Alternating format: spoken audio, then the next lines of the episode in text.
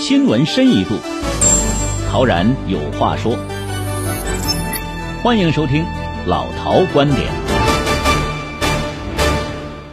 亮出个性，分享观点。收音机前的各位听众朋友，大家早上好，欢迎您来到老陶观点，我是老陶陶然，又和大家相会在节目当中。今天呢是星期六啊。呃，这个今天呢也是十一长假之后的补休的一个工作日，所以说呢，向战斗在工作岗位上的各位朋友致敬。那么今天呢，这个老陶观点呢，我们首先呢要给大家介绍今天的观点头条。这头条呢跟国庆长假有关，在国庆长假的最后一天夜里十一点的三十分呢，中纪委网站发布的一条三十个字的消息引爆了舆论。什么消息呢？福建省委副书记、省长苏树林涉嫌严重违纪，目前正接受组织调查。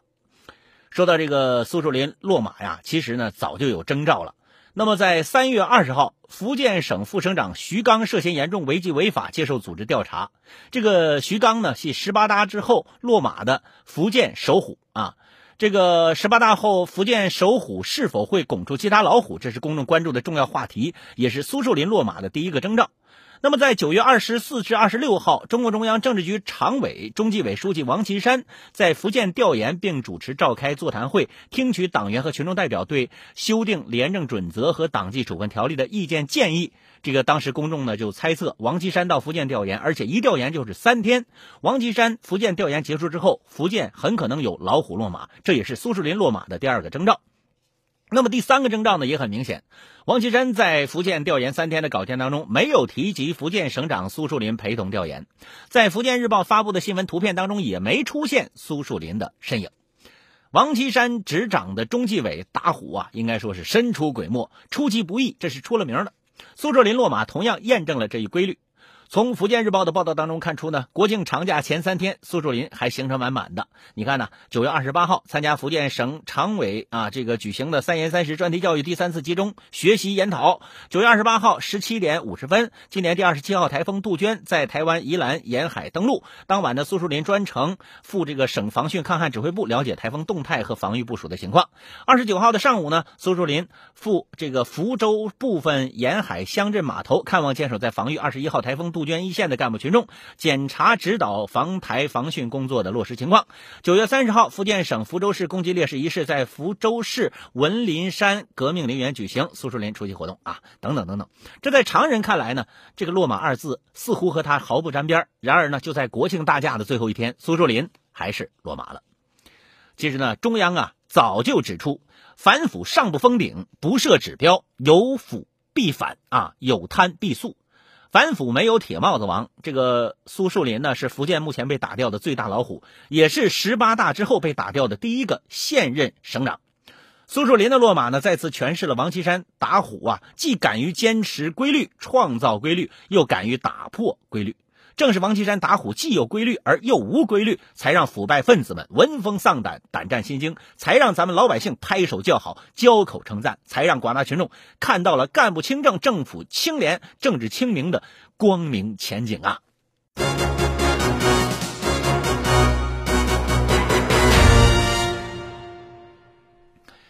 接下来呢，咱们再看这条新闻。中共中央政治局常委、国务院总理李克强呢，在十月五号致信国家中医药管理局，对中国著名这个药学家屠呦呦获得二零一五年诺贝尔生理学医学奖表示祝贺。在这个国人兴奋之余呢，呃，屠呦呦获奖也引发了很多的争议啊，包括屠呦呦缘何多次落选院士以及这个集体科研成果的署名权等等的问题。这个看了这条消息，上网啊一查才知道啊，原来这位八十五岁高龄的药学家曾多次落选院士，因为没有博士学位，也没留过洋，被称为“三无科学家”。看得出，在获得诺奖之前呢，不但媒体对涂教授没怎么关注过，即便在学术界也几乎没几个人认得他。难怪有不少网友惭愧地说啊，说为何我从来就不认识屠呦呦呢？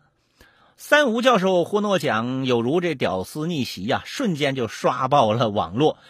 涂教授啊，用在野生植物当中发现并萃取出的青蒿素治疗疟疾，对这个人类的医学研究和生命健康方面的贡献呢，得到了举世的公认。国人在欣喜之余啊，多地开始追问，为何那些手里掌握着巨大财力啊、顶级科研条件和诸多资源的院士们的成就，居然还远远比不上这么一名三无教授？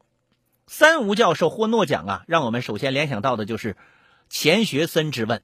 钱老临行前曾经为国家培养，啊不出这个创新型人才呀而死不瞑目。可国人呢摘诺奖的事实证明，国内缺乏的可不是这种创新型人才，所缺少的不过就是发现和培养创新人才的机制以及环境罢了。老陶也在这想哈，你说假如这个钱老还在世的话，他会不会继续追问我们的国家究竟是什么样的人真正在潜心治学呢？俗话说呀，这个板凳要坐十年冷。搞科研创新就需要守得住清贫，耐得住寂寞。三无教授这个冷板凳，这一坐可就是大半辈子啊，甚至于年过八旬不为人识。我想，这不仅仅是学界的悲哀，更是一个时代、一个民族的悲哀。我们清晰的看到，和那些久负盛名所累的所谓的院士专家不同，三无教授们呢，长期躲在灯火阑珊处，聚精会神，一心一意、心无旁骛的干好自己该干的事情。真正的科学家是得鱼忘全，我们的评价机构是买椟还珠啊！我们的评价机制仅仅是为了便于操作，眼睛死死的盯着期刊的级别，不看成果的本身，并且当下的评价搞的是越来越复杂了，外行评价内行，厚厚的表格，复杂的程序，让真正懂科研的人望而却步。觉得是白白浪费了时间。这种异化的评价体制虽然已经和科技创新本身已经渐行渐远，但其不良倾向和造成的后果已经渗透到了社会生活的各个领域。评价科技创新成果，绝不是去排座次、拼人脉和砸钱，重要的是要有扎扎实实的作为，要能拿得出真东西来，建立更加科学化的现代学术科研以及其评价体系。或许呢，非一日之功，可是至少不应该让我们真正的自己真正的科学家沦为屌丝吧。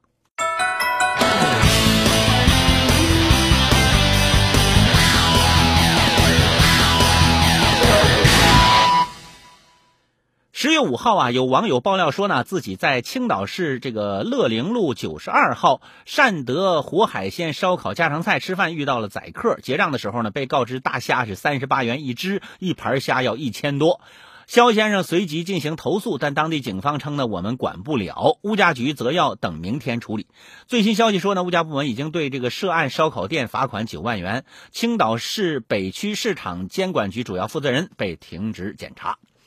你说这一盘普通的虾按只卖，而且卖出了天价，这等宰客的手段简直可以用疯狂来形容啊！事实上，在节假日期间，一些旅游城市宰客成风，公众已经是见怪不怪了。针对许多旅游城市，网络都充斥着各种关于宰客的吐槽以及投诉无门的愤懑。与之相伴的呢，则是五花八门的啊防宰客的这防骗攻略。有些游客心酸经验的背后呢，是一些城市旅游经济的畸形繁荣。可是这些网络负面信息呢，很少引起当地部门的关注。在一些旅游城市里边啊，本地商家和政府官员似乎仍然生活在蛮荒时代，既不看到网络上的投诉，也没有意识到自己的行为会被曝光在网络上。即便一些宰客行为偶尔引起了公愤，如此前的三亚宰客事件，但事后呢，也不过就是来一阵运动式的这个整治，应付一下。现在青岛天价大虾曝光的同时呢，从这个香港呢也传出了一则关于宰客的新闻。香港一些药房使用误导手法宰客，令顾客呢认为所购商品是以斤来计算的，但实际上却是以两或以钱来计算的。有八男一女共九名药房职员因此被捕。同样是混淆计价单位、欺诈消费者的行为，相比之下，不免真是让人五味杂陈呐。咱们中国的一些旅游城市宰客成风，说到底呢，还是不想管。在那些旅游城市充斥着地方保护，本地的政府部门不愿为这些事情得罪本地居民，遇到纠纷总是拉偏架，甚至不排除有官员就在充当无良商家的保护伞。本地的其他商家和民众呢，也多持着哎各家自扫门前雪的心态，对身边的宰客呢，也是睁一只眼闭一只眼。只是啊，在移动互联网的时代，无论是宰客式商业模式，还是基层治理当中踢皮球的现象，显然已经不可能继续下去了。这个社交网络是无孔不入啊，智能手机提供了便捷的证据获取的方式，以及呢其发布的这个渠道啊，消费者维权的方式已经被互联网加所改变。一盘大虾何以重创青岛？不仅仅因为这样宰客令人震惊，更是因为维权方式的互联网加进化，让处于石器时代的野蛮商家和基层治理败下阵来。一样的新闻，不一样的解读。您正在收听的是老陶观点。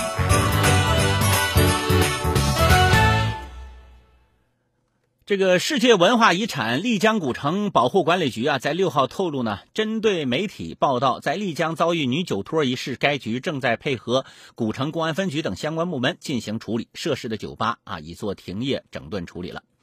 那么，来自深圳的一个游客呢，阿鹏啊，他对媒体记者是这样说的：说他被两个女子带往一个酒吧，点了六瓶红酒，消费五千多块钱啊，最后开房了啊，洗澡出来的时候不见了人。对方失联了，觉得被坑了五千元。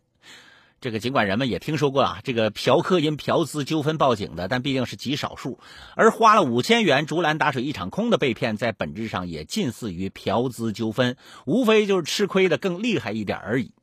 这样的一场戏呀，就有点难分正派和反派了啊！如果视作商业欺诈，也不仅仅是酒水的价格问题，而是缺了一项心照不宣的服务。如果视作非法性交易，又少了必须的情节，因此呢，女酒托被媒体报道并遭到当地有关部门的查处，是因为女酒托的再次托底，怎么的呢？充当酒托已经在道德上托底，而玩失联是诚信上的托底。可能正是因为女酒托的一拖再拖呀，才撩开了这个行当神秘的面纱。这就让查处女酒托比扫黄更让人感到不是滋味。试想，如果没有服务周到的女酒托开辟这个市场，怎么会演变出这种缺斤短两的生意呢？这就有如啊，先有牛肉的买卖，才会有注水的牛肉。这就说明了，服务完善的女酒托在当地已经有了一定的市场，而只有当这种生意十分好做时，这才会衍生出假货。那么查处这种女酒托呢，不像刚才我们提到的三十八元一只虾那么简单，而是要对当地社会秩序的综合治理上下功夫。不然的话，一旦女酒托改善了服务态度，提高了服务质量，会不会照样生意兴隆、相安无事呢？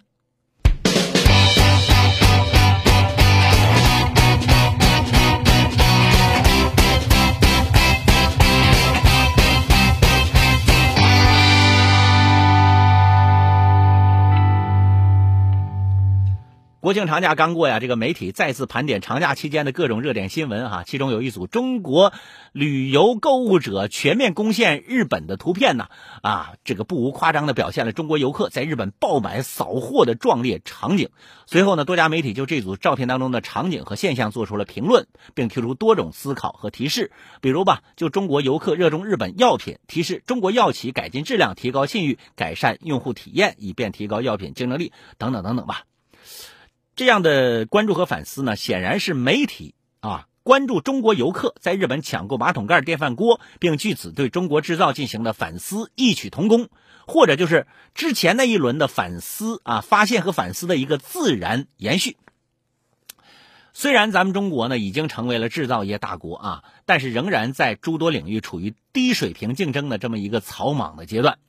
价廉而物不美，已经成为很多消费者对中国制造的固有印象。而日本制造呢，一向享誉世界。一部分具备经济实力的中国人呢，利用旅游机会啊，去购买日本的产品，确实也是可以理解的。只有只是呢，随着中日制造之间差距的快速缩小，和这个海淘啊等等这个现代购物途径的拓宽啊，这种海外爆买行为还有多少实际的经济意义，其实是大可质疑的。换句话说呀，这种看上去。呃，激进非理性的海外爆买，更多的可能是一种非经济性的心理需求。这种心理需求是如此之旺盛，以至于中国游客的买买买，在很多国家的媒体上都已经成为了人家的笑谈了。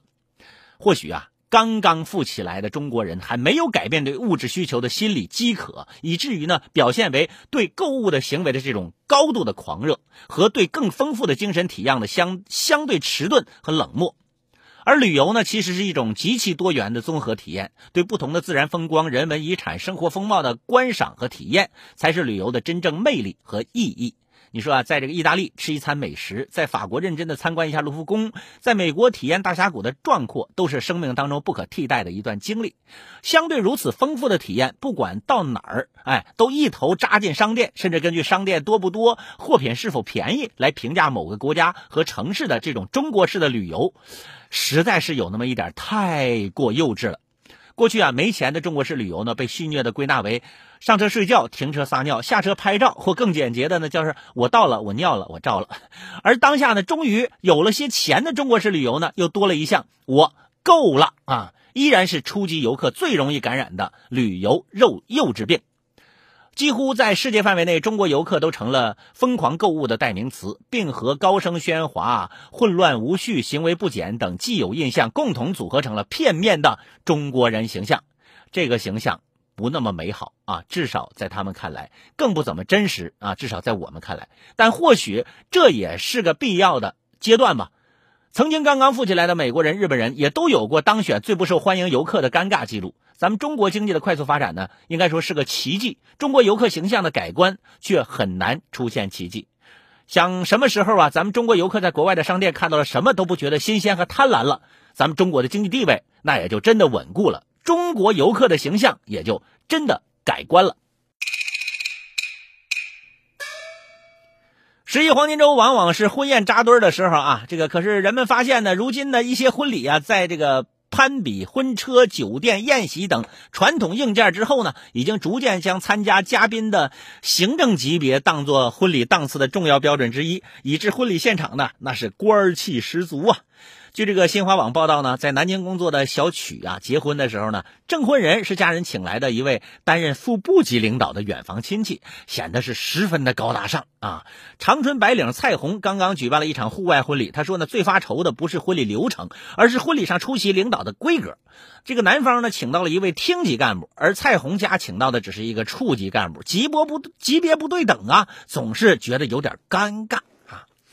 其实呢，不仅仅是婚宴上啊，在现实生活当中呢，领导发言呢，成了许多人趋之若鹜的自抬身价乃至进行利益交换的筹码和道具了。所以呢，几年前呢，咱们这个中央办公厅、国务院办公厅就印发了相关的规定，要求领导干部上呢，原则上是不得出席与本职工作啊本职工作无关的这个庆典。研讨会啊、论坛等等活动，呃，确实需要出席的，要严格履行审批程序。未经批准，领导干部不得出席活动，不得在活动当中挂名任职、发贺信、贺电啊、题词、剪彩等等。呃，我想起来，这个大学上面啊有这么几句啊，叫“君子必慎其独也”，啊，这就是我们说的慎独。慎独是一种啊，这个高岛的传统文化精神。对于今天的官员来说，更要强调慎独、慎权、慎微以及慎友。当然呢，对此不能只停留在呼吁的层面呐。从根本上讲呢，还得加强权力运行的公开透明，使权力呢得到进一步的约束和规范，这才是治本之道。就在十月六号啊。杭州西湖著名景区雷峰塔出现了三名奇葩的小偷，他们没偷别的。啊，偏偏偷了雷峰塔上面什么呀？两块砖。啊，而偷砖的原因呢，简直是让人目瞪口呆，竟然是为了供奉起来啊，做药给老人喝，这真是让我想起了那个鲁迅先生的短篇小说叫啥药。讲述的就是一个茶馆的主人啊，华老栓夫妇呢为儿子小栓买人血馒头治病的故事。他揭露的是封建统治阶级镇压革命、愚弄人民的罪行，侧面也反映了封建社会人们愚昧无知和迷信思想的盛行。然而呢，在今天仍然有人被这个砖头啊有药性所迷惑，这不得不让人深思啊。呃，我国文物保护法。第三十一条有规定，对盗窃国家文物的依法追究刑事责任啊。可以想象，三名游客必将会为自己偷窃文物的行为而受到法律的制裁。但是呢，细细的分析偷砖贼们的奇葩心理，不仅纳闷啊，到底是何小九九让他们以身犯险，敢于铤而走险呢？认准雷峰塔的砖有药效这个死理儿呢？有的说那是人的愚昧、迷信、无知惹的祸。但是呢？日益泛滥和合法化的雷峰塔旧砖买卖是否起到推波助澜的作用呢？我们可是不得而知啊！不得不说啊，一些景区和商家为了吸引游客，打着各种噱头和旗号，利用景区的名声经营着各种小商品、小玩意儿来迎合游客的胃口。杭州雷峰塔啊，也有不少的商场拿着啊藏经砖啊这个经砖的砖头在这坑蒙拐骗。其实呢，一九二四年雷峰塔的倒塌呢，主要就是百姓迷信啊这个塔砖法力而大肆偷挖所致的。如今这样的迷信却死灰复燃啊，更与砖的神奇药性、中华传统文化挂上了钩，甚至被商家作为牟利的筹码，堂而皇之的从幕后走到走到了台前，或为旅游纪念，或为啊感受砖的灵性，去一趟雷峰塔不带一块砖啊，也成为这游雷峰塔的一个缺憾了。没有买卖就没有杀害，挖掘景区旅游资源无可厚非，但更要注重啊历史文化传统和文化底蕴。在旅游文化产品开发商应区分优势，各有侧重，突出民俗风情、传统文化和资源特色。你要注重这个旅游市场的需求，扩大这个旅游者的参与度，切不可做这种缘木求鱼、饮鸩止渴的行为啊。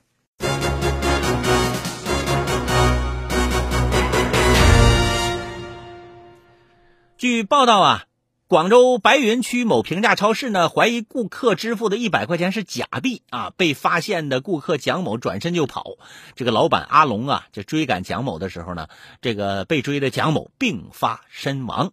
如今这个案子进行二审啊，这个老板阿龙呢，被判承担百分之二十的赔偿责任。这个事情曝光之后啊，在网上引起了巨大的争议。这个拿假币购物涉嫌行骗，当你被骗啊，这个骗子跑了，追还是不追？问题简单到了无需思考。正因为如此呢，蒋某因肺心病引发心肺功能衰竭死亡，追赶者担责，就引发了不少网民的吐槽啊。这是网友说了，那难不成今后发现被骗或者其他被侵害的情况啊，这个追迫害人之前，还得先问问对方有没有心脏病、高血压等等疾病吗？当然呢，这个新闻被网络转载的时候呢，标题啊是这样写的，叫。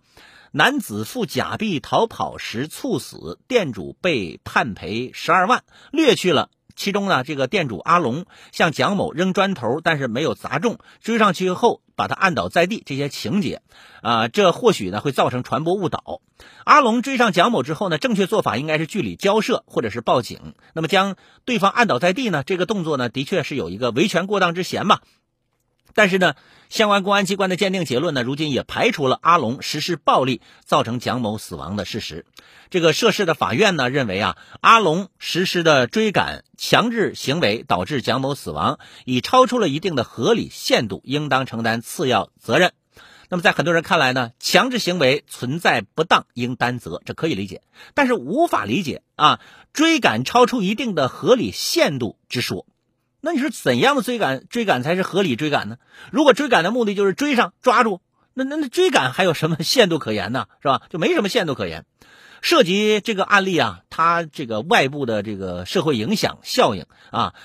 那么它能不能像彭宇案那样会产生负面引导，影响公众在这个追骗子小偷问题上的判断和信心呢？所以说啊，涉事的法院应该尽快的做出更详细的解释，以释怀公众之疑心。